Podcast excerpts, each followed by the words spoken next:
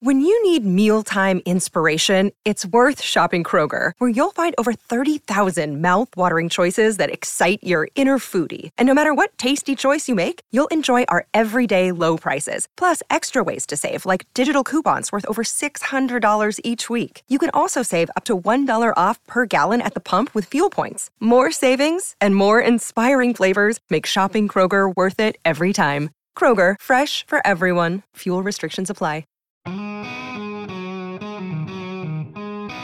What kind of a show are you guys putting on here today? You're not interested in art? No. Now, look, we're going to do this thing. We're going to have a conversation. From Chicago, this is Film Spotting. I'm Josh Larsen. And I'm Adam Kempenaar. Tonight, tonight, the world is full of light. Back in 1961, West Side Story was the top grossing movie at the box office and went on to win 10 Oscars, including Best Picture. To honor its 50th anniversary, Steven Spielberg went ahead and made a new one. Spielberg's adaptation of the classic musical comes to theaters on December 10th. This week, we've got a review. We've also got a review of director Sean Baker's latest, Red Rocket. That and more. Got a rocket in your pocket. Play it cool, Josh. Ahead on Film Spotting. Easy action.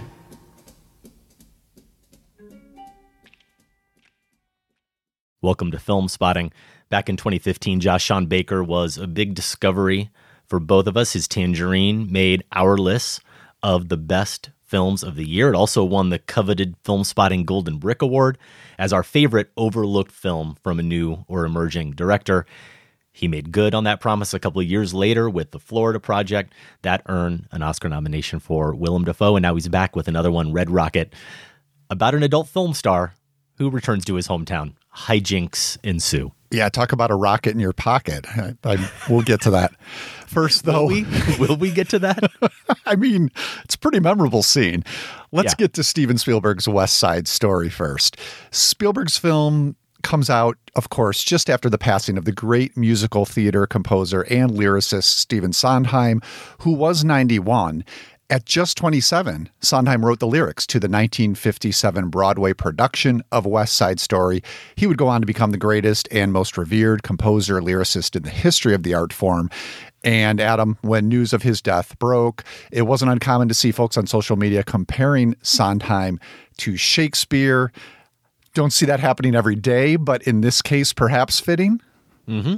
Absolutely. I mean, when you look at the body of work from Sweeney Todd to Company, Sunday in the Park with George, of course, a little night music as well, eight Tonys, won over his career. He also earned an Oscar back in 1991. I wasn't aware of this until just today for Dick Tracy. Sooner or later, I always get my man. We just talked about Tick Tick Boom here on the show, where he plays a fairly major minor character. Bradley Whitford portrays him, and it's one of those performances where if you've seen any actual video or been in Stephen Sondheim's presence, I was once back in London in 1995 when they revived a little night music and he did a Q&A. You know that Whitford is dead on with all of his mimicry and it feels like an appropriate tribute to him. So definitely someone who's been on our minds here recently. Yeah, my familiarity with his work really does just come from the film adaptations. So, Into the Woods, Sweeney Todd, and of course, West Side Story. I, I was telling you just last night, Adam, at the West Side Story screening, that we were actually in New York City when the news broke for Thanksgiving, seeing our older daughter at school. And uh, the next day, I think it was, we were out for breakfast with her roommate. She was going to see a production of Company that afternoon. So, obviously, you know, people in that realm just it just rocked them to hear this news and that's what i've been discovering as someone who um, as i said it, it was not as familiar with his musical theater work it's been striking to see how some giants pass and they're discussed with reverence, right? Th- This was, um, you know, a lion of the art form. But it seems to me with Sondheim, it's been different. You just hear people, this outpouring of really intensely personal appreciation and genuine grief. Like and, and just stories of how uh, his his music or his lyrics spoke to them at such an early age and they they've carried that through. And it's it's not one generation either. You know you'll hear current college students speaks that speak this way. Um, so I've um, taken this occasion to kind of read some of those stories, listen to some of those stories.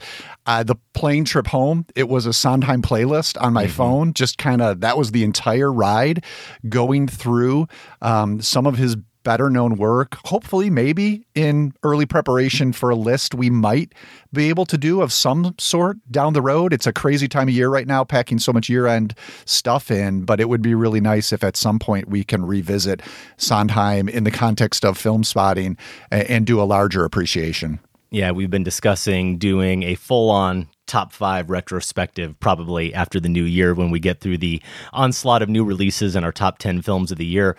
But there's a scene in Tick Tick Boom as well where we watch Whitford's Stephen Sondheim walk into a room and the way everyone instantly recognizes him and starts whispering to everyone around them, oh my God, that's him.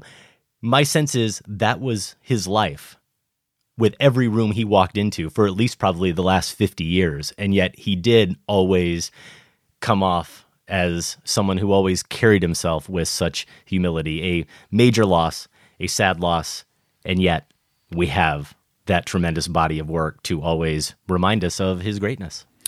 Let's get to the latest adaptation of one of Sondheim's earliest contributions to musical theater, Steven Spielberg's West Side Story.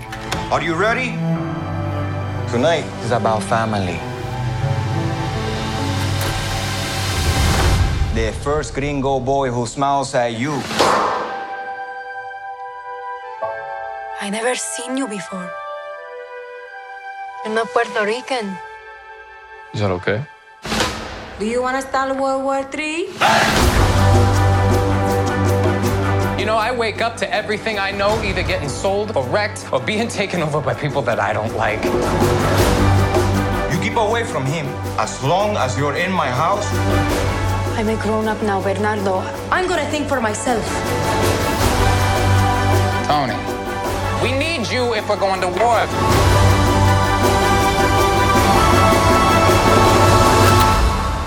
Who are you? Friend or foe? I'm sure I don't say this out loud enough. God bless producer Sam Van Hallgren. Delaying the writing of this setup as long as possible, I decided earlier today to instead catch up on some film spotting email, where I came across this week's edition of the Film Spotting newsletter.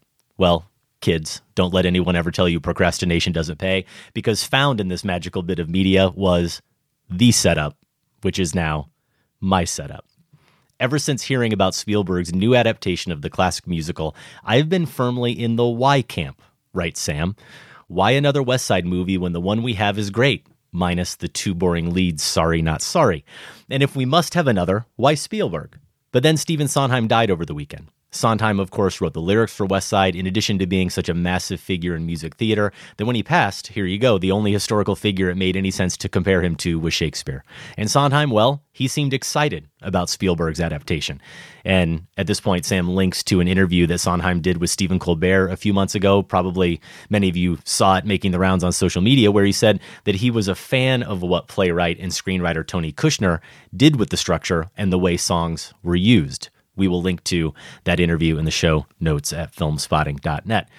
So now Sam continues, I really want to see Spielberg's West Side Story. Josh, I did at least have a setup question in mind before I came across Sam's more rousing queries, which I think I can work in neatly enough as it ties back to his sorry not sorry jab at original leads Richard Beymer and Natalie Wood. You too wished Beymer and Wood were a bit spicier that's the term you used in your blurb review of the 61 version. Sam and I want to know Does Spielberg's West Side Story justify its existence? And how pivotal a role do Ansel Elgort and newcomer Rachel Zegler as the new Tony and Maria play in determining your answer? I understand the why question. I think that was maybe my first instinct too when hearing it. But, you know, sitting in a theater with this spreading out on a big screen, a very big screen with great sound, made me kind of realize I don't care about the why anymore because it was such a rush. And seriously, we're not talking about Spielberg making, you know, the 48th Spider-Man movie here. This this is a Broadway musical that had one screen adaptation and we're 50 years later. Mhm. I I think in an age of rehashing every possible intellectual property that exists, we can probably bear the burden of a second West Side story. Now, that's my answer post seeing it because, again, this is just so confidently staged, so exuberantly performed. And maybe if studios right now were making more major movie musicals, I would be concerned with that question. I'd say, why bother with this one? We're getting so many. But I know we got In the Heights this year, and maybe you could count Tick Tick Boom, and occasionally we'll get one. But it's not like we're awash in this genre in recent years. And so when one comes along that offers me this experience, I'm going to embrace it. I'm not going to worry about what Spielberg could have done otherwise. I'm just going to enjoy what we got on the screen because it's pretty great. Now, I'll say I'm, that doesn't mean that this is a West Side Story for the ages. And as I you've already intimated by that review, referencing my review, I didn't think the original was either. Okay. And what's interesting here is that these two adaptations share some of the same limitations. And we'll get to that. The casting that you hinted at, I think, is part of that. Um, but right now, I want to start with the exuberance I had at watching this movie that I felt, I think, in the theater around me. You were in the row behind me. So I'd love to hear um, if you felt the same thing. Yeah, I'd say that I was, though I can't wait to hear what you think about its purported limitations. I think there are a lot of reasons that justify its existence, and I think your overall argument is very well said. We're going to spend, I'm sure, a lot of time here on those leads I asked about, even though I might just say Ariana DeBose as Anita, David Alvarez as Bernardo, and I'd say Mike Faist as Riff. Oh. Those three reasons right there are enough to see this West Side Story, aren't they? Yes, I would agree with all three of those and put Feist maybe on his own level. And but this is one of the perennial issues with this material is that even in the original, in, in the very story, those are the three we're most invested in. So you're almost mm-hmm. at a point here with a remake of wondering, is it a is it a story, a book character issue, or is it a hmm. performance issue? I don't know. Yeah, I will also name drop, I suppose, here that I didn't realize this at the time. Sophie, who went with me, had to remind me of this. The whole time I was looking at Riff, and I really was mesmerized by Mike Faist. I didn't know who was playing Riff, and I felt that he was so familiar. Well, I saw him as the OG Connor Murphy in Dear Evan Hansen a few years ago, where he was also remarkable. I believe earned a Tony, not just a nomination. I think he won. We can look that up here as we're talking, but he is really a revelation here. We'll maybe come back to those characters. Let's go ahead and talk a little bit about the leads. I'm not going to engage in the blasphemy against Beymer and Wood like you and Sam, not because I think it's completely off base, but because I just have too much fondness for the original film. That said, here, is it a huge improvement that we have Zegler playing a Latina woman instead of Natalie Wood? Of course it is. But I think she's also got the singing chops and the acting chops. And Elgort, too. You, you can't say he doesn't smolder.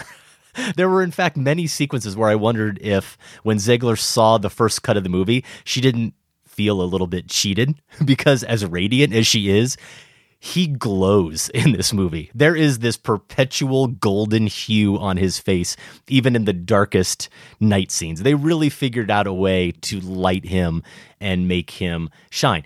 And part of why he smolders, this is really the big question I want to get to with you it's the question I'm still wrestling with about this movie. And it's something Sophie and I were discussing on the way home from the movie. I do want to give a little bit of background. I mentioned Sophie a fair amount here on the show because she's a budding cinephile herself and she now watches just about every movie I see and review with me. And she is, of course, as our trivia spotting regulars know, she's musicals obsessed. And she is obsessed with West Side Story. It started maybe five or six years ago when I took her to see West Side Story in 70 millimeter at the Music Box's 70 millimeter film festival. But obviously, she was much younger then, and she didn't swoon over it actually at the time. She was maybe 12, maybe even a little bit younger.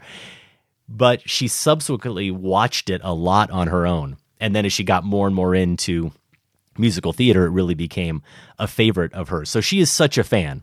When I say obsessed, you know, she she can and did on the way home enumerate every change or variation she noticed from the original.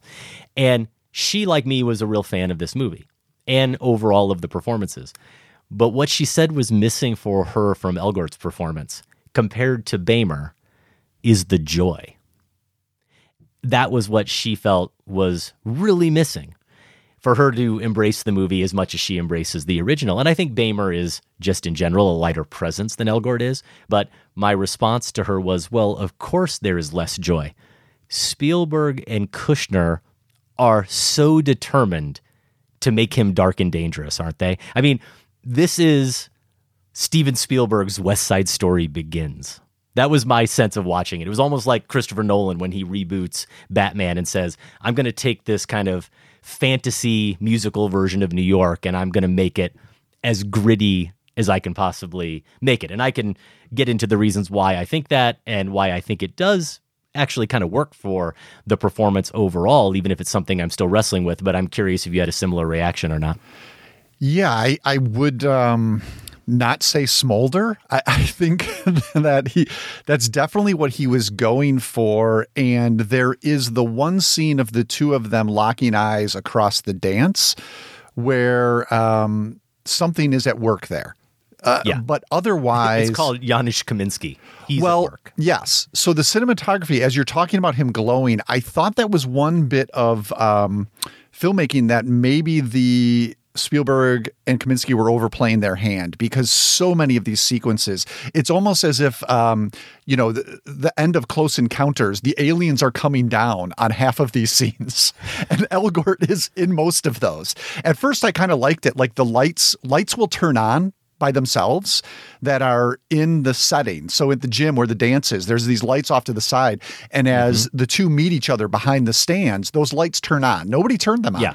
Later, when Elgort is um, walking through at night alone, uh, I think it's like a basketball court outside, the lights themselves turn on.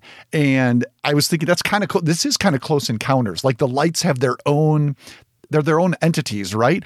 But by the time we get to the cloisters in New York City and it's coming through the stained glass on him, I feel like that was a little bit overplayed. But that's in the filmmaking. As far as far as, the performance goes, I want to say this about Elgort first.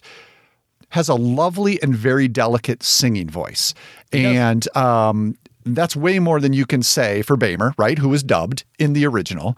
Um, and I appreciated that about the performance. Otherwise, I don't know, Adam. Um, even in that dance sequence, he's he's sort of lurching around, and they make a point of how tall he is. Um, when Maria and Tony first meet, she may even Yeah. jokes about it, right? And you can see there's a good foot between the top of their tops of their heads. But it's it's not just that he's taller than her. It's that in every scene, he's um he's moving more slowly. He's he's heavier. I think you said something about lightness with Beymer. And I Oh, yeah. I Yeah. get if you appreciated that as the thematic connection with him being dangerous. I never felt he was dangerous. I kept being Oh, really? told he was dangerous. I kept Okay. I kept having him tell me he was afraid of what he was Yeah. going to do. But he seemed like this to go to the Edgar Wright film he starred in, a baby-faced big kind of clodding guy. Now during cool the production number cool um, i'll admit when he gets to move and actually involve himself in some choreography um, that that scene works. I think it's very effective. I think that's one of the stronger scenes here um, partly because and we should maybe get to this it sounds like sophie ha- has a, a really good sense of this but how they transferred the settings for some of the iconic Oh, yeah. production numbers right? And i like how that one is set on this almost an, a really elevated pier with holes in the planks. So it's dangerous where they step and he's he's yep. very nimble and jumping over them. But in terms of this tony um, I found him to be dull as Beymer was, but in different ways. Something about the way he spoke, he's very mumble mouthed. And here's where here's where it clarified for me, Adam, I will say, is there is another production number highlight, America, you know, maybe my favorite. Which is the best in the original too. Yes, it's fantastic. And here, speaking of transferring locale, I think in the original it's in a parking garage, and this is brought out into the streets of the neighborhood. So Mm-hmm. there's more room to roam. Um, beautiful. I mean, we'll get to like why the other actors you mentioned are the highlights in in their dancing and their singing, just their, the personas that they're bringing. So we get to that. It ends with the whole neighborhood, very in the heights ish, right? Celebrating the performance they just gave.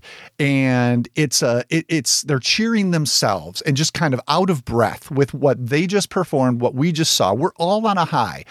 Hard cut, like purposeful, distinct hard cut to a close up of Ansel Elgort sitting taking Spanish lessons and learning how to say, I'm happy to see you again. And for me, that was like, oh, this just sent directly home the problem here is because we were on this high and we get to him completely bringing the movie down.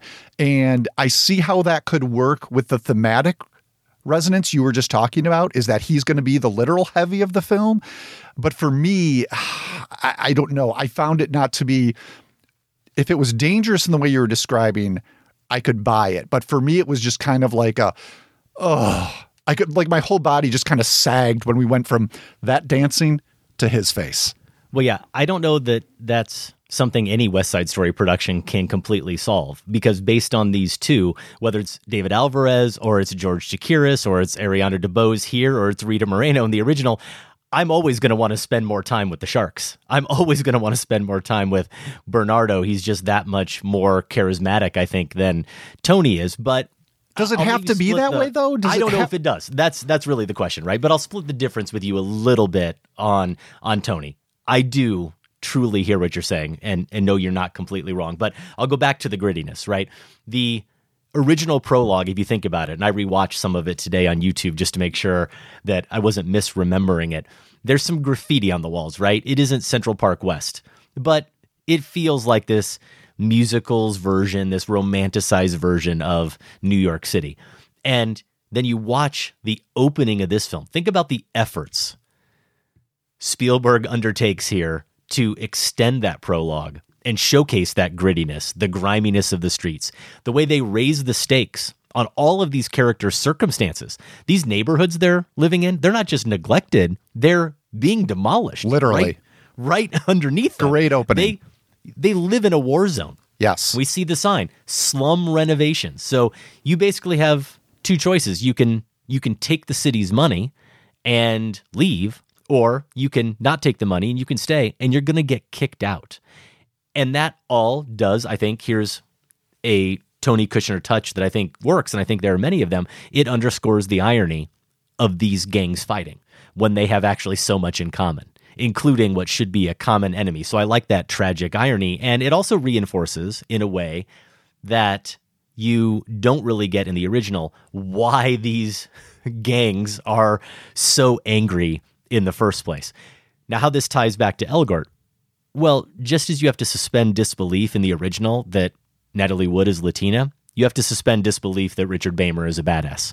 And it's more than just that here Elgort as Tony seems capable of beating people up. Again, he is very tall.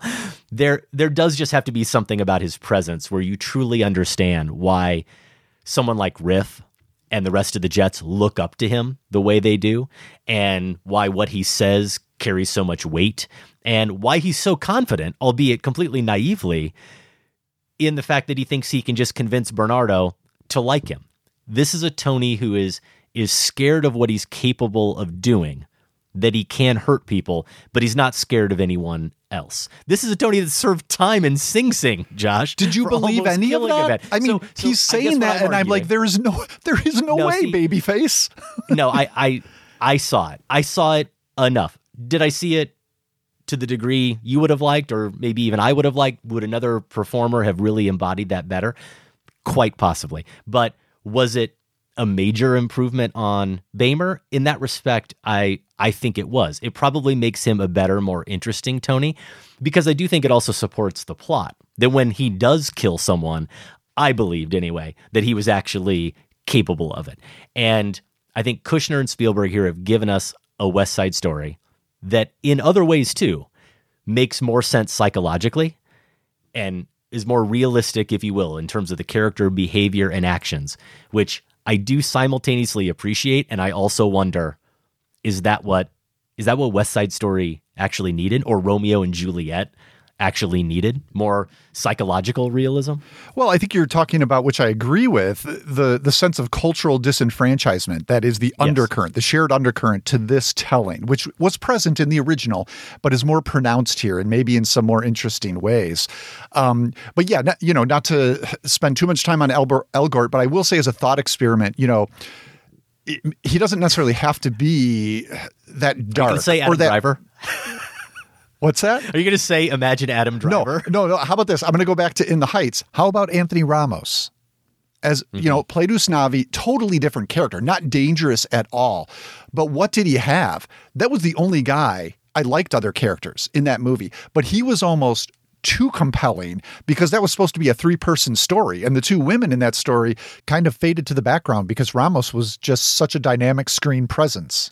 That's the guy. Give me an actor, not necessarily just Ramos, but give me an actor who can do that, who can convince me that he's my best friend in two seconds, convince me that he can look across the dance floor and that Maria is going to instantly fall for him.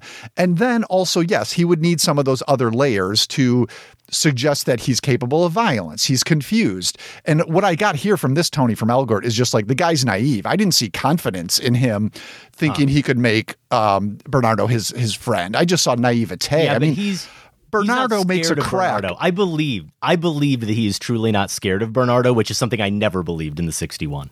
Well, okay. Is he better than Beymer? Yes, but we're talking a really low bar there. He he jumped that bar by singing on his own.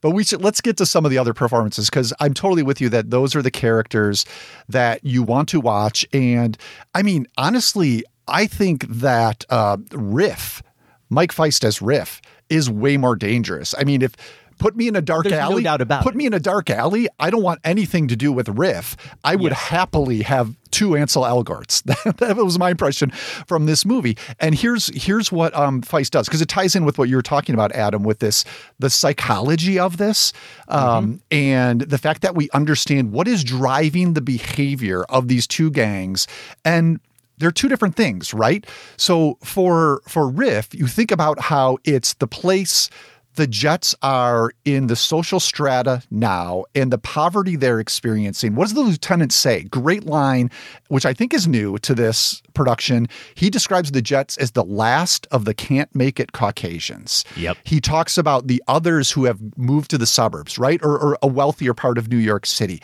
and that you're left and you're going to be wiped out because you're you're just bottom of the rung. That is what is driving the Jets and what is driving Riff in particular. What is the line that Riff says at, at one point to to Tony? Uh, who cares who I am?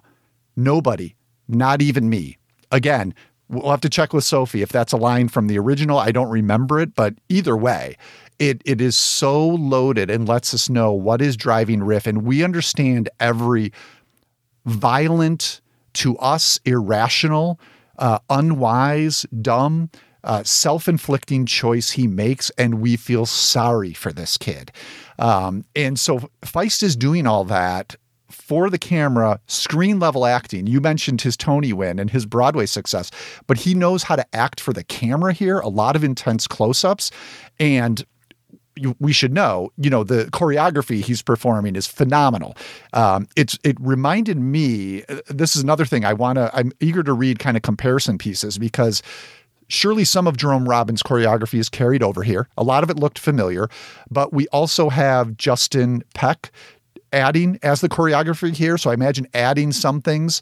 Um, and Faist is managing to bring those together in ways he he has what I remember from the original is like that sort of instinctive um, bolt of energy expression to his dancing. So it's Yes. not polished. It's it's dangerous. Like that's the Dangerous danger. is the word. That is Yes, it. I I agree with you, and I would just say not to keep going back to Elgort. It's just a different type of danger where I think that what makes them a convincing pairing is that Riff is dangerous in a different way, which is that he actually knows he's not as tough as Tony. And I think Tony does embody that presence that he needs. I believed anyway, not only that that relationship that he has with the other characters around him, including Bernardo, but that really important relationship between him and Riff. Riff is dangerous because he's so unpredictable and because he truly feels like he has nothing to lose. And actually, even though he's so much bigger, of course, than Russ Tamblyn, so he also is more physically imposing, and you can actually believe him as well, going up at least against Bernardo and not being totally sure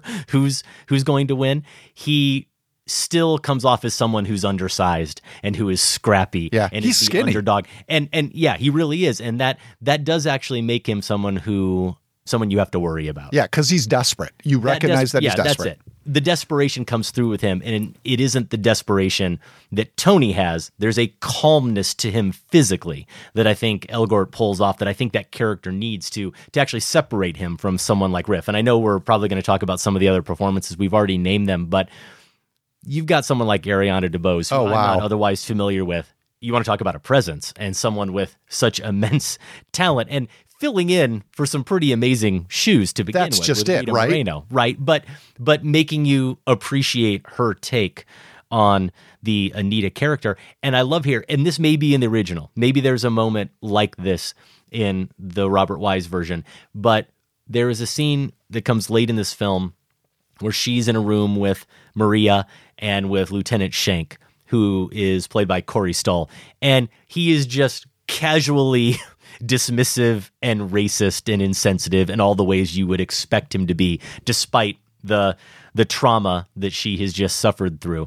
And the aplomb with which she handles it, the calmness, the assuredness, that that sense that yeah, she experiences this all the time and no matter how she is feeling right now, she's not going to let him get to her. But then as soon as she walks out the door, what happens?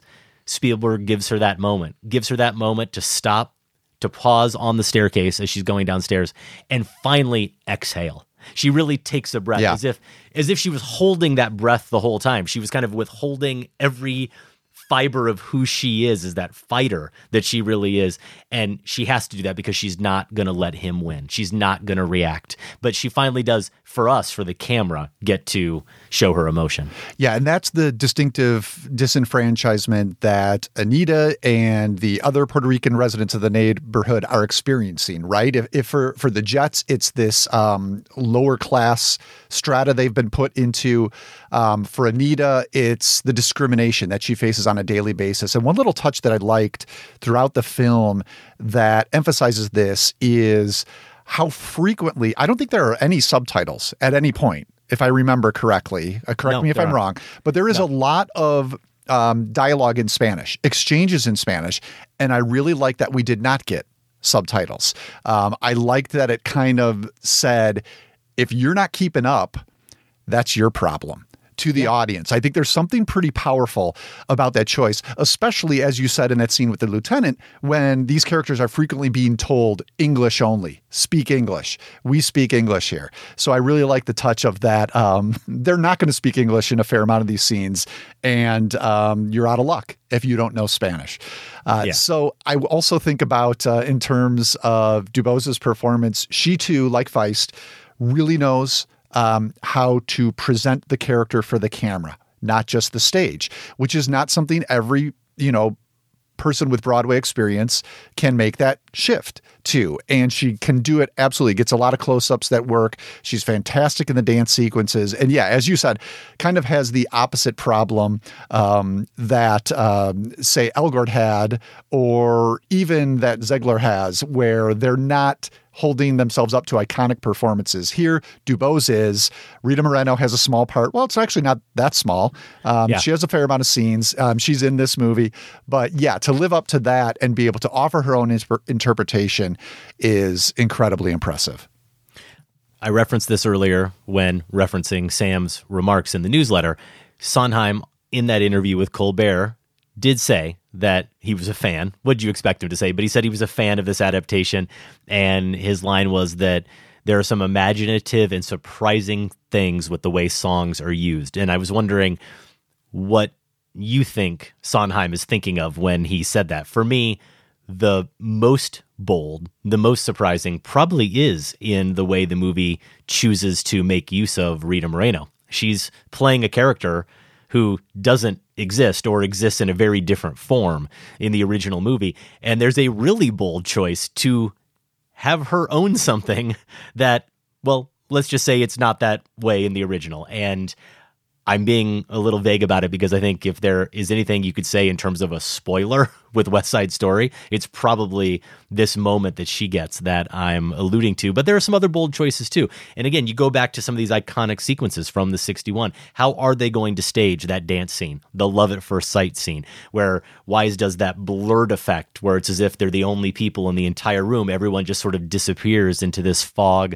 around them. Now, as you referenced, it's it's those lights, it's these kind of spotlights and the way they come through the the bars, the open seams in the bleachers behind which they're talking, it really is striking. It it does use light in that way to just really focus your attention on them to heighten the emotions of that scene. I I said bars earlier because I think that's another deliberate choice with this movie. There's a lot of use of that visual motif of of people always sort of whether they're actually in a jail setting or a courthouse or wherever they're at in the streets pulling down a fence there's always this kind of barrier in front of them like they're kind of hemmed in or trapped.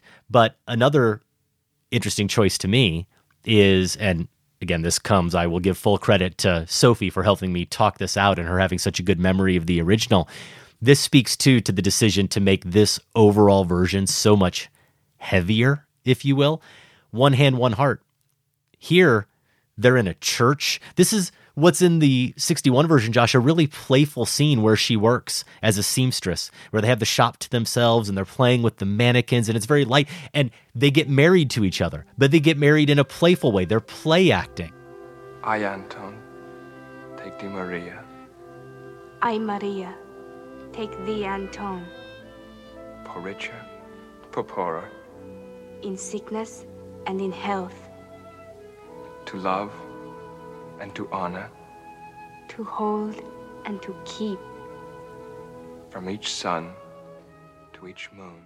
Here, it's done with the most somberness and seriousness in an actual religious setting like within within a church when they when they're getting married they're getting married in this film so i'll contradict myself again or point out the contradiction i like that the movie makes a clear break in a lot of ways from the original, that it does something dramatically different with a scene like that. I'm not sure that it's necessarily an improvement, but I'm glad that we have both of them. I do think the other one you mentioned, Cool, really is effective here because in the 61, it comes after they've already had the brawl and they put it here before the rumble. So that throwing around of the gun not only is dangerous in and of itself because as you said they're playing with a gun and they've got that that walkway that has the big hole in it and you feel like at any moment someone might go through it they're jumping over it but it it foreshadows the danger that's to come. It foreshadows the tragedy of what's to come in a way that I do think is more effective dramatically than it being a cool down sequence like it is in the original version. Yeah, it does work as foreshadowing, but I've got to say what I felt was more pronounced in this structuring and is also something of an issue with the original, but there is a steep drop um, after the big fight scene in terms of, and understandably so, like you're dealing with a lot of intense trauma after that fight sequence. But for me, coming out of it, what I thought this really could have used was one more production number, one that didn't have to be joyous or effervescent necessarily, but had to be, um, you know, make us sit up in a way that the other ones did. And I did not remember that cool occurred later in the original and and coming now that you say that that's exactly what this needed. This needed cool. You wanted to cool down. You needed cool because it is so engaging. It's so well done. It's on such a big stage level of like America. And I think it would probably have helped me th- that this last third is kind of a long slog for me. Um, not just because it's depressing, it has to be. That's the story. But because we don't get anything as engaging in terms of musical theater as we did previously. But I do want to go back to, um, you know, you're talking about bold choices. And I think for me, what was really thrilling uh, about this film is it kind of goes back to the question we started with. Why would Spielberg do this? Well, the guy may not have a lot of experience in in you know musical films. I, we could think maybe of the beginning of Temple of Doom, or you know, to me, I was thinking of 1941 a lot, just the the period and the sheer scale of that film. But we don't think of him as as being necessarily a musical film director, but we do recognize him as a cinematic genius. So the question is, how's he going to make this a movie? Uh, how how is he going to use camera? How's he going to use editing? And we discussed that unbroken opening shot drifting over these crumbling tenement buildings. Um, beautiful. We also get, and thematically important, it's bookended with the final shot, which I'm not going to spoil, but is a very mournful moment that we see from far, far away as the camera rises amidst the steps of a fire escape. And each step frames what we're watching a little differently. Those are both two things you couldn't do in a theater, right? So Spielberg is bringing the cinema to this story. I mentioned the scene of Maria and Tony looking at each other across the dance floor. You could do that on a stage, but you couldn't get that rush the rushing blur of teenagers in between them, like these colorful trains on a track, right? Um, and then in terms of the editing, there's a great hard edit that I think works really well. Really early on, I think its riff is tossing a brick in the direction of the camera. Hard cut, and we should say Sarah Broshar and Michael Kahn, the editors here, longtime Spielberg collaborators, hard cut from that brick coming towards the camera to a shot of Tony catching a can that's been tossed by Riff. They're in the basement of the bodega where Tony works. So, so little things like that um, you know, make this a very cinematic experience, which is what I was hoping for from Spielberg. Um, and I think that's that's largely what he delivers. West Side Story opens in wide release on December 10th. When you see it, and if you agree or disagree with our takes, you can email us feedback at filmspotting.net. From musicals to music documentaries, what is the best music doc of the last 10 years? Results from the Film Spotting poll are next. Plus, a review of one of our most anticipated films of 2021, Sean Baker's Red Rocket. Stay with us. You want to live in this lousy world? Play it cool. I want to get even. Get cool. I want to bust. Bust cool. I want to go. Go cool. Boy, boy, crazy boy. Get cool, boy. Got a rocket in your pocket. Keep coolly cool, boy. Don't get hot, cause man, you've got some high times ahead. 25 years since our first run together. 1900 and nothing. It's a long time. What you doing? Getting mixed up with her. You are marvelous, Rose. We were married Sunday. That's from the trailer for Jane Campion's The Power of the Dog. It's currently playing in limited release. It also came to Netflix earlier this week. Next week, Josh, we will finally get back to Campion. Yeah, we were on a roll there. Like every, every week, took a little break, but can't wait to get back to it. Yeah, we did finish up or almost finished up our Campion Oeuvre review a few weeks ago with Power of the Dog. We will have the ultimate finish.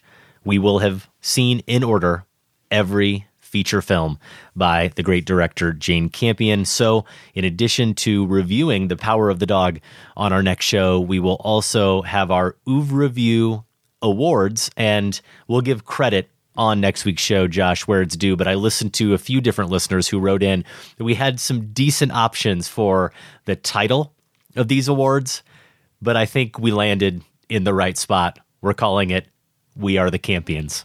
Kind of have to. It's right there. You're okay with that pun, right? Because it's in a title. It's in a title. Approved. Yeah, the Larsen, the Larsen rule book of puns coming out in paperback everywhere this Christmas.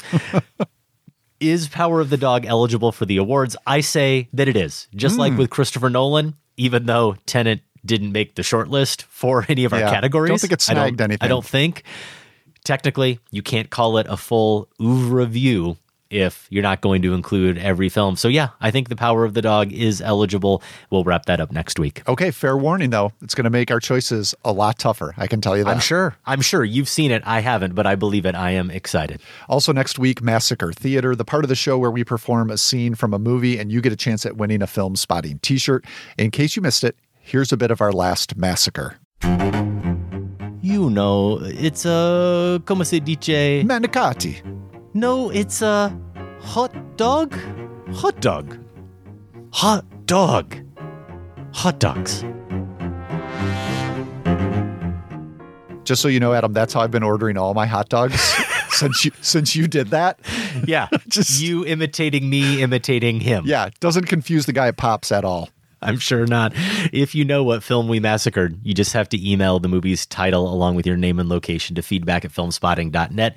The deadline is Monday, December 6th. We will select the winner randomly from all the correct entries and announce it on our next show. Over on our sister podcast, The Next Picture Show, it's part two of their White Lies pairing. Rebecca Hall's Passing, starring Ruth Negga and Tessa Thompson. That's on Netflix. Very good movie. We recommend. And they're talking about that in connection to Douglas Sirk's Imitation of Life from 1959 with Lana Turner and Odie Henderson, friend of our show, really fine critic, is part of both of these shows. And according to Genevieve's notes, they discuss how each film balances its messaging, storytelling, and style after digging into Passing's black and white cinematography, literary source material, and ambiguous ending. So a lot to chew on there in these two shows, The Next Picture Show. Out now, out every week. Along with Odie, you'll hear Next Picture Show host Tasha Robinson, Keith Phipps, Scott Tobias, and Genevieve Koski. New episodes are out every Tuesday. You can find them wherever you get your podcasts, and you can find more information at nextpictureshow.net. One way that you can support our show is to join the Film Spotting family over on Patreon. We may be taking a month off from trivia spotting, but we are not taking a month off from bonus content. Our members certainly earn that. A mere $5 a month gets you a few benefits, but the big one, or at least we think it's the biggest one, is that monthly bonus episode. And we had a really fun talk, which we recorded after our last episode, which we call Ask Us Anything. This was volume two. We did volume one back in October. And I thought we had some good stuff this time. Josh, what about you? Yeah, I like these kind of questions where we don't have to do any research, any real preparation. We can just it's kind of like recreating the Q&A at the end of some sort of live event. So, we were asked about the times we've fought on the show. If things have ever gotten so heated, we had to cool down, regroup. So yeah, we dug into that one and a couple more. Yeah, a couple questions about those shows and whether we prefer to have heated disagreements or do we like being on the same page? Do we like to have a split review? We also got asked what movie do we feel most qualified to do an audio commentary for? You know, that's a better question maybe for our listeners. I'd love to know if they have an opinion about us having listened to the show, many of them for a long time do they have a sense of which movie they'd most like to hear the two of us talk about, or maybe they think we have the best take on? I'm going to put it back on our listeners and ask them anything. Feedback at filmspotting.net. If you are curious to hear our answers to those great questions, you can get it now in a bonus episode available exclusively to our family members over on Patreon. They deliver right to whatever pod catching device that you use. Patreon.com slash filmspotting the best bit of us, always has been and always will be, is when we're backs against the wall. All we've got is us. What do you think? When I find myself in time. Just some lads from Liverpool there, John Lennon and Paul McCartney in Peter Jackson's three part documentary, Get Back. It came to Disney Plus over Thanksgiving weekend. We were talking about it last week, Josh, as a six hour documentary. I knew it was divided into three parts. Somehow I had convinced myself that it would be a little bit more manageable and that it was three sort of two hour episodes. I don't know where I got that from. Clearly I was wrong because episode two alone is almost three hours. It's it's eight hours in total, culled from dozens of hours of video and audio footage that was captured back during the making of the Beatles' final album, Let It Be, and really the the making what was supposed to be a live television show. I learned watching part one. Sophie and I made it through part one, Josh. I haven't I haven't been able to make time for the remaining six hours, but I can't wait. And one thing I'll say about it, even though it will be hilarious that I am in any way, shape, or form, including myself and the bands I've been in in my life, in a conversation about the Beatles and this documentary. But I will just tell you this the one thing that felt familiar, the only thing that felt familiar watching all of that genius play out on screen was And I've been in two bands in my life one in college for a three, four year run, and then one that started in junior high and lasted all throughout high school. We still play together to this day, occasionally. That is really what happens in rehearsals. When you hit any kind of snag, there's any kind of lull, or there's any kind of disagreement, you just don't know where to go next. You instantly start doing basically what they just did there in that clip. You start riffing on other songs other people's songs, doing them in a waltz form, or making them really dramatic and slow, or making a slow dramatic song feel like a heavy metal song.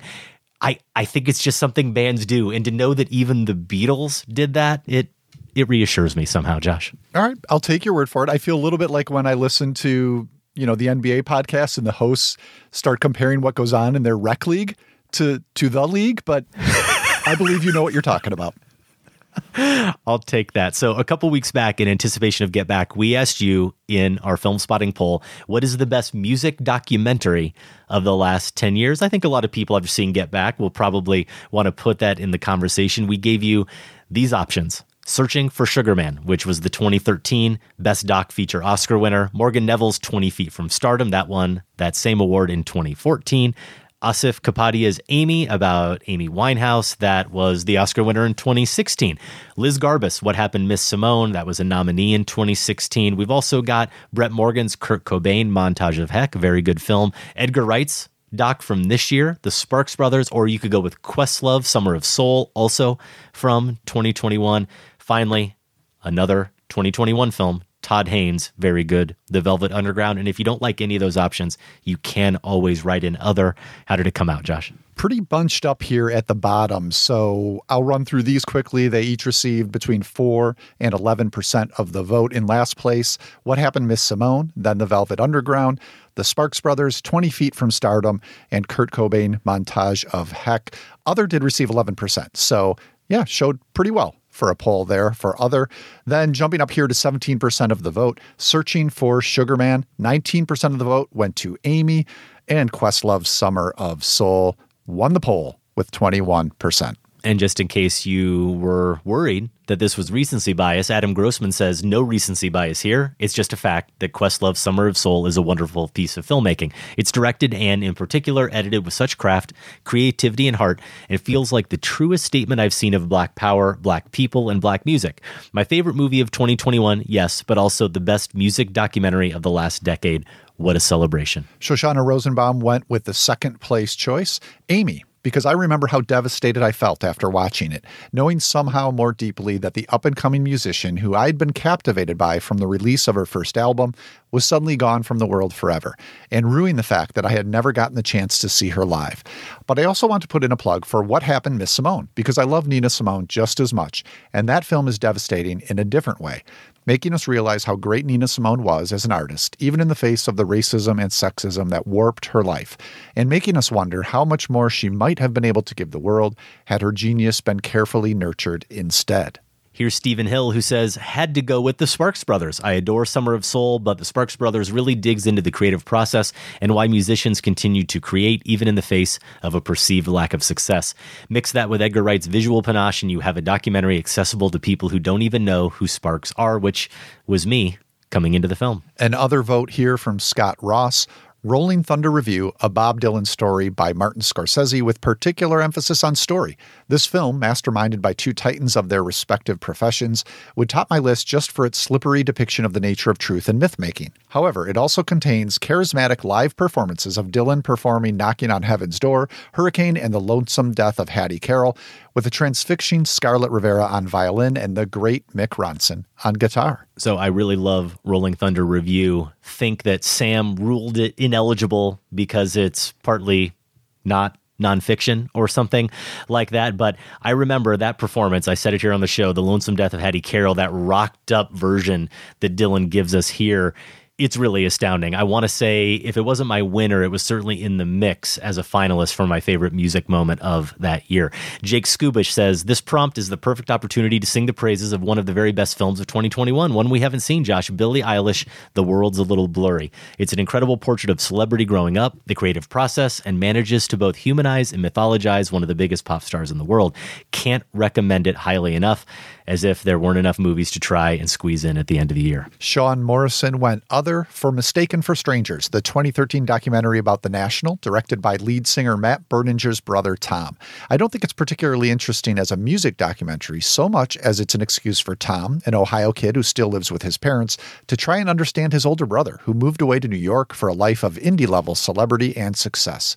By turns funny and poignant, it's a rewarding watch, even if you don't care about their music at all. Gold star for Sean Morrison. Have you seen Mistaken for Strangers, Josh? Yeah, good. Fascinating Really in the good. ways he's talking about. Exactly. I think it was in my top five of 2013. So great choice there. Finally, another really great inspired choice. Tom, who says, Pop star, never stop, never stopping, is clearly better than all of the choices, though some may doubt its authenticity. I think that's why Sam left it out. Yeah. I, I Tom's suggesting none of that happened. None of that really happened. Thanks, Tom. Thanks to everyone who voted in that poll. You can also vote in the current film spotting poll now at filmspotting.net. The question is what is your favorite? Favorite, not best. I'm obligated to say.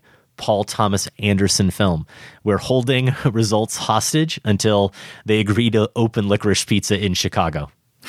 Or at least until they send me a screening link, though, as we're recording this. Hmm. By the time most people hear this, I'm guessing I won't have received a screening link, but there is a Saturday night. If it's not sold out already, Saturday night, this coming Saturday night in Chicago, I think it's December 4th, Josh, if I'm looking at the calendar correctly, the Music Box is having a one off screening. Oh, yeah, I saw that. 35 millimeter.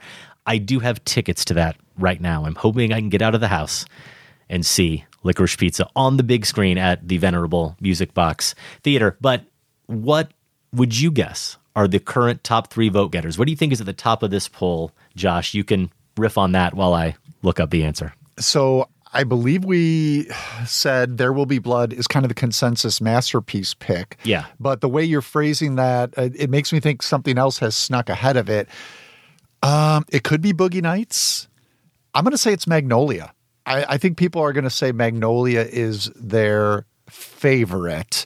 Just because I feel like whenever it comes up on the show, I think we did a Sacred Cow review of it at some point, Yep. didn't we? Um, yeah, Best of 99. That was it. People really come out strong for that one. Could it be Magnolia? Magnolia is actually in a respectable fourth place. Oh, wow. At the moment, Okay. fourteen percent. Your favorite, I think, or what you imagine will be your favorite someday, if it's not already. Phantom Thread actually in third, I love it. seventeen percent. I love seeing that. Then we go with an oldie but a goodie, Boogie Nights, just ahead of that, 18%. But you know what? Our listeners did go with chalk here. They went with There Will Be Blood Okay. as their favorite. So take that, Sam. There is no favorite or best. There's just there's just the best. And people are saying by the tune of 23% that it's There Will Be Blood, but there is still time to change that vote if you so desire. Go to the main page of our website, filmspotting.net, to vote now. So why are you back, Mr. Hollywood? Mikey, welcome back, dude. I'm on top of my game right now on like every single possible level. Physical stamina, my mind is sharp. I'm taking 5-HTP for serotonin in my brain. Yeah? Dude, with my skill and ability, there's no denying what I can do. The universe is on my side, bro. That's Simon Rex in Red Rocket, the new film from director Sean Baker. As we said, Adam, a favorite of ours here on the show. 2015's Tangerine, that was the film that put Baker on our radar and ended up making our top 10 list that year. So did his follow up, 2017's The Florida Project. Is that right? It sounds right. We both had The Florida Project on our top 10. We did. Both of those films gave us a sympathetic but not sentimental portraits of people living on the fringes of American society. Tangerine followed trans sex workers, played by Kitana Kiki Rodriguez and Mya Taylor, as they go on a Christmas Eve revenge mission. The Florida Project introduced us to the denizens of Orlando's Magic Castle Motel, including a young girl and her mother. The subject of Red Rocket is Simon Rex's Mikey Saber a longtime adult film actor who's fallen on hard times and returns to his Texas hometown. The plot maybe sounds like a comedy and Yeah. The cover of the screener looks like a comedy. I would probably describe it as that first, but you know, it's a Sean Baker film, so it's a little more complicated than that. Did you find, Adam, uh, that Red Rocket fit into that description I kind of just gave of Tangerine and the Florida Project? Did it bring an empathetic eye to a sad and somewhat complicated corner of America?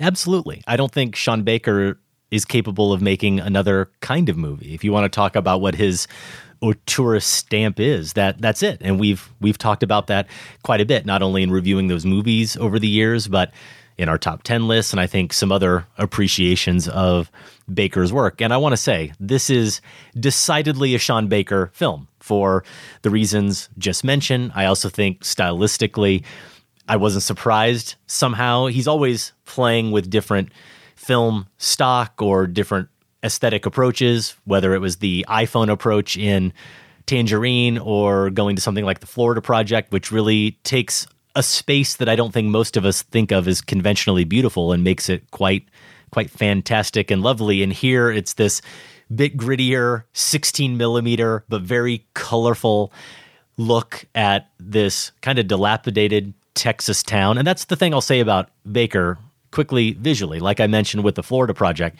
no matter how rough these people seem around the edges, no matter how difficult their lives are, no matter how kind of destitute this place, this environment does seem, and how just kind of out for themselves everybody is, that doesn't mean that when he's doing a long tracking shot, Baker doesn't make it look pretty. He, he he's going to give the space that same type of attention mm-hmm. that he's going to give the characters. I think he think finds the, the beauty. He does. He finds the beauty in it, even if many people watching it might not see it. And the the movie I thought of though watching this. I thought of two actually. I wonder if you thought of either of them. But the one I'll start with, it isn't even so much the movie or the main character as a conversation I had about the movie and main character with the filmmakers. It's Uncut Gems.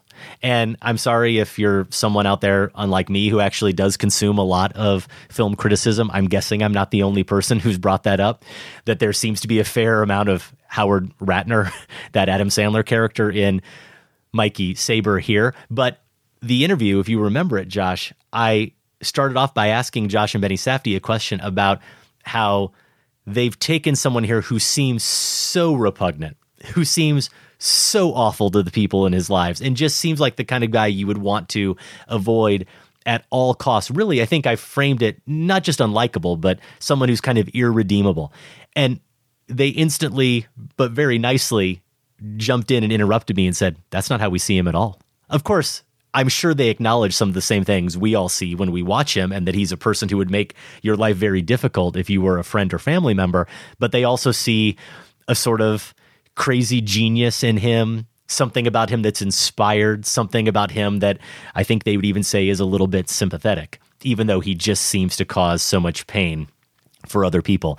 And as I was trying to get a handle on Simon Rex's character here and his performance too, I was thinking about that conversation with the Safdies in my head and going, I want to instantly judge this character a certain way. And the movie is so resistant of doing that, even as it doesn't shy away from showing how manipulative and how exploitative and how selfish he is. I think the performance is a big part of it too, but there's just something about Baker as a filmmaker that makes his characters and his movies resistant to that type of judgment, or at least want to challenge you on that level and say, okay, I know that's your instant reaction to him, but what about what about this? It's at least going to leave you really reckoning with the the people who maybe you are very easy to write off if you encounter them at all. Yeah, I thought of Uncut Gems too. I think the experience of watching Uncut Gems was a little more harrowing. Oh, and yeah, yeah very and, different. And I think, you know, the characters are distinct in that Sandler, you could appreciate those things you talked about, you know, the cr- the crazy genius or whatever you want to describe it, the brazenness, but not necessarily find it charming. Whereas Mikey is charming. I mean, he is. There is no way around it, and this movie for me is all about Simon Rex's performance. I mean, mm-hmm. what uh, what a stroke of ingenuity to cast him. I knew nothing about him except like vaguely that I'd read his name or heard his name years before, and it would pop up every once in a while on Twitter for something. And I never wanted to find out more about him. I wanted to go into this movie just not knowing anything and figuring that out later. And I'm so glad I did because this is such a fully conceived character that he's probably going to end up among my favorite performances of the year. To be honest Oh, with yeah. you, it's I love just to hear that. an unequivocally great comic performance. And I won't say Rex's background so that listeners who don't know about it can have the same experience I did, but it it applies a little bit to what we get here. But at Yeah. the same time, There's an authenticity. there's an authenticity, but I don't think that's necessarily what is making this a great performance. I mean, No. let's just start with the way the guy looks. He looks like he's Bradley Cooper if he'd been trapped in a tanning machine for 48 hours. And that Mhm. is so perfect for this character. I love that we never hear why he has showed up back in this town. Getting off a bus and has to walk all the way to this house. We we just he's he's destitute because of some once we spend Yeah. five minutes with him, we know it doesn't Yeah. matter. We know why he's beat up. of course- We don't know what the circumstances are, but we get it. Of course, this is going to happen to him. Yeah. But here's the key he's sweet and icky at the same time. Yeah. And Mikey has a light, I'm going to say he even has a gentle spirit that is completely at odds with Yes. the materialist manner with which he Hmm. thinks about and engages in sex. And that is the tension, that is the push and pull here. How how this is a guy who can connect with people in a very human, sweet, affable way, but when it comes to sexuality itself divorces. It, it- becomes functional. It becomes opportunistic. It becomes animalistic for him. And there's a gap there that is really that mikey can never bridge that is at the, the root of the sadness of of his character. But what does rex have to do? He has to give us that sadness and he also has to give us the charming element and the maybe my favorite moment is such a throwaway but i think it captures everything about this guy. So he's living he's convinced his former lover lexi played by Bree Elrod she lives with her mother played by brenda deese or brenda dice not sure which to let him live with them. He's going to have to pay Yeah. rent right? Nominal rent if he can scrounge it up.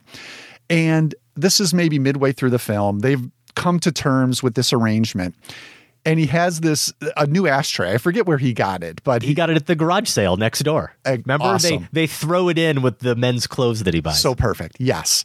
So he takes it back to this house. It's nice and clean and he gives it to them. This beautiful gesture, right? But what does he do? He grabs their old ashtray and instead of like just throwing the used cigarettes from the old one in the garbage, he dumps them into the new tray. Into the new one. On yeah. their table as if it's part of the gift. And he's completely clueless to this, right? He Yeah. has no idea of, of really how like point. insulting that was. He's just he's oblivious to his own lostness in ways big and small. And Rex allows a glimmer of self-awareness to to kind of flicker into the performance until that final close-up is going to go down. We could do a top five list some point, Mm. uh, Adam, of like last shot close ups. I think the one held on George Clooney and Michael Clayton comes to mind for me a lot. Sure. It's a little more extended than this one. But what Rex does in this close up, I think any actor, no matter what your background is, should be envious of that he pulls that off. And Baker gets us there.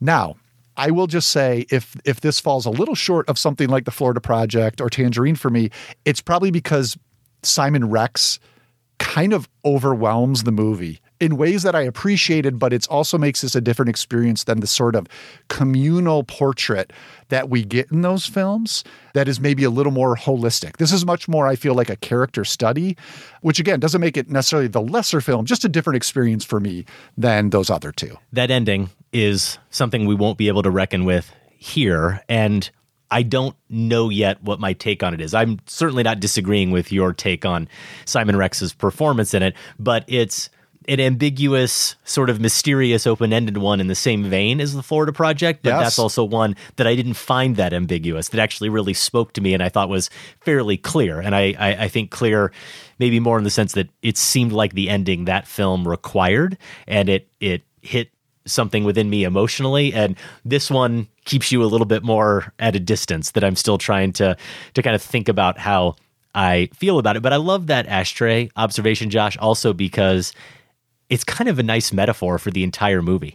If you think about all of the grossness, all the awfulness Mm. that is really at the core of this film, at the characters' behavior, at the the need, that materialist sort of need and impulse they have to exploit.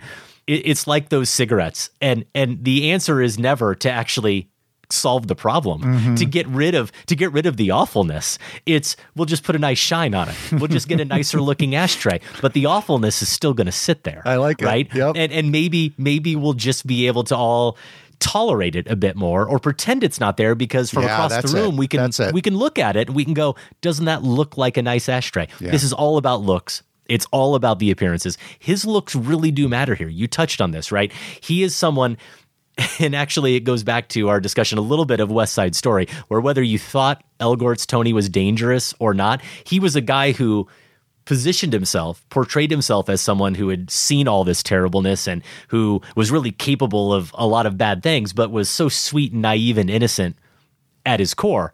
And here you've got someone who is really grimy and terrible at his core, but on the outside is all, you know, puppies Smiles, and lollipops and polite. smiles and and just so courteous and and that that appearance of being someone who you could see standing out in this small Texas town. Sure. Oh. Always Oh. having always having that little bit of a glow around him, like the the character Lonnie next door, who says, "Oh, you guys were like rock stars." Yeah. Well, i- in that town, he probably was, just because of how he looked and his ability to come in. You never doubt that he made whatever Yeah, you never doubt. progress he did in Hollywood in whatever industry. Like you totally Right. you totally can see him making it that far. And then you can also totally see him screwing it up royally. Yeah, for sure. And I think too, this is where the other film I was thinking about comes into play.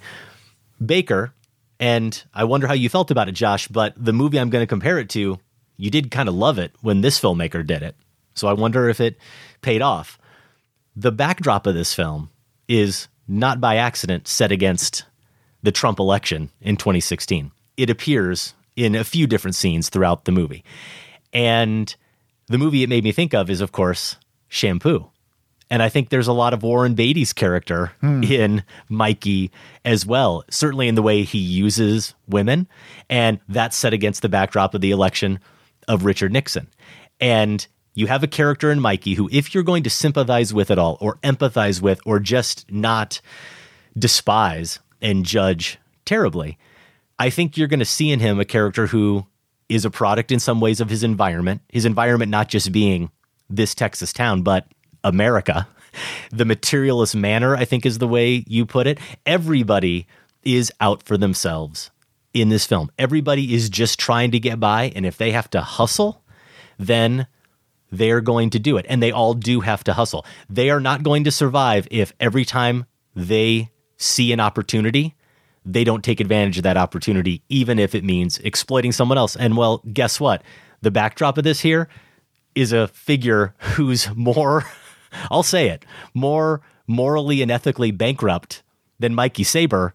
And he's getting elected to the highest office in the land. Yeah, I think for me, eh, I did notice that, and it, it was I was kind of trying to put it together, and also putting together, which I don't remember offhand, when Red Rocket was made, initially meant to be released. You know what what was the timing? Because because we're obviously we're seeing this post Trump. Hope you know He's definitely setting it back in 16, though. Yeah, yeah, exa- exactly. Yeah, that's the setting. I just mean like what the implications were in a world Sure. that maybe a year later.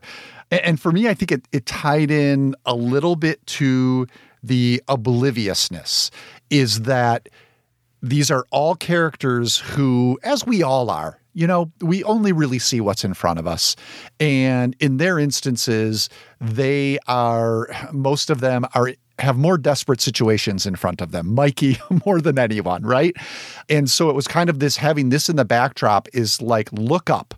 If you would just look up and see what is happening that is is a bigger thing than maybe this initial problem you're facing is kind of how it registered to me. It's just a more of an echo of Mikey in particular, the obliviousness that he would you got a feeling like if you asked him who was president, he wouldn't know. No. and it's you know not that that's like a litmus test for intelligence or anything like that it's just like the the the narrow blinders this guy Yeah. was living in and that comes to the people in his life too because as much as we've kind of joked and laughed about him and as polite as he seems to be to the people in his life he's really cruel to them. He's Mm-hmm. not he's not cruel in their face, but he's exploitative. He's a user. This guy is a user at the end of the day. And I think the movie is about the levels of that brings us back to shampoo, I think, right? Uh, Yes. the levels of recognition that he reaches and that's what i like about the ending is is like that that's where it's it's sort of how are we going to interpret that expression is there self-awareness there or is there triumph in those eyes uh, that's kind of like the crucial question for me Yeah, I think that is the crucial question. And I think mileage may vary there in terms of it will. Everybody watching it, I think, will maybe come up with a slightly different answer, Josh. But I think you've nailed what is the fundamental provocation of the ending of Red Rocket, which we otherwise, of course, will not spoil. Red Rocket opens in limited release on December 10th, like West Side Story. This one is another good one from Sean Baker, and that is our show. If you want to connect with us on Facebook, Twitter, and Letterboxd, Adam is at Filmspotting. I'm at Larsen on Film. In the show archives at filmspotting.net, you can find reviews, interviews, and top fives going back to 2005. You can also vote in the current Filmspotting poll. We want to know what is your favorite Paul Thomas Anderson movie? To order show t-shirts or other merch, visit filmspotting.net slash shop. And you can subscribe to our weekly newsletter at filmspotting.net slash newsletter. Out in limited release, the new one from Paul Verhoeven, Benedetta.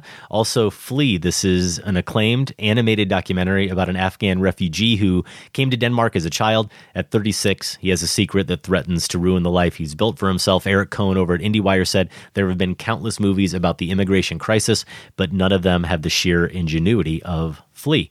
In wide release, you can see Wolf. This is 1917's George Mackay, who believes he is a wolf trapped in a human body. Out on digital is Listening to Kenny G. This is a new documentary from Penny Lane, who made Hail Satan. That's on HBO Max. And yes, The Power of the Dog comes to Netflix. That is the latest from Jane Campion, and it is the movie that will be our finale to our Jane Campion oeuvre review. We will then tag that with We Are the Campions, our awards, our picks for our best moment, our favorite lead performance, our favorite supporting performance. Man, favorite lead performance is a tough one. And best picture, could the power of the dog actually unseat Josh's beloved piano as his favorite Campion picture? That in the business is called a tease, even if not a very good one, Josh. Filmspotting is produced by Golden Joe Deso and Sam Van Hallgren. Without Sam and Golden Joe, this show wouldn't go. Our production assistant is Kat Sullivan. Thanks also to Candace Griffiths and the listeners of the Filmspotting Advisory Board, and special thanks to everyone at WBEZ Chicago. More information is available at WBEZ.org. For Filmspotting, I'm Josh Larsen. And I'm Adam Kempenaar. Thanks for listening. This conversation can serve no purpose anymore. Goodbye.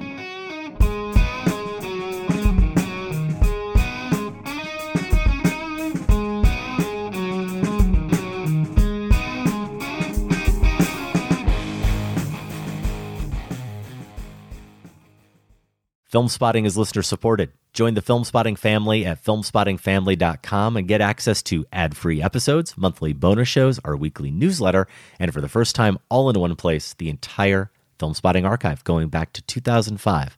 That's at filmspottingfamily.com.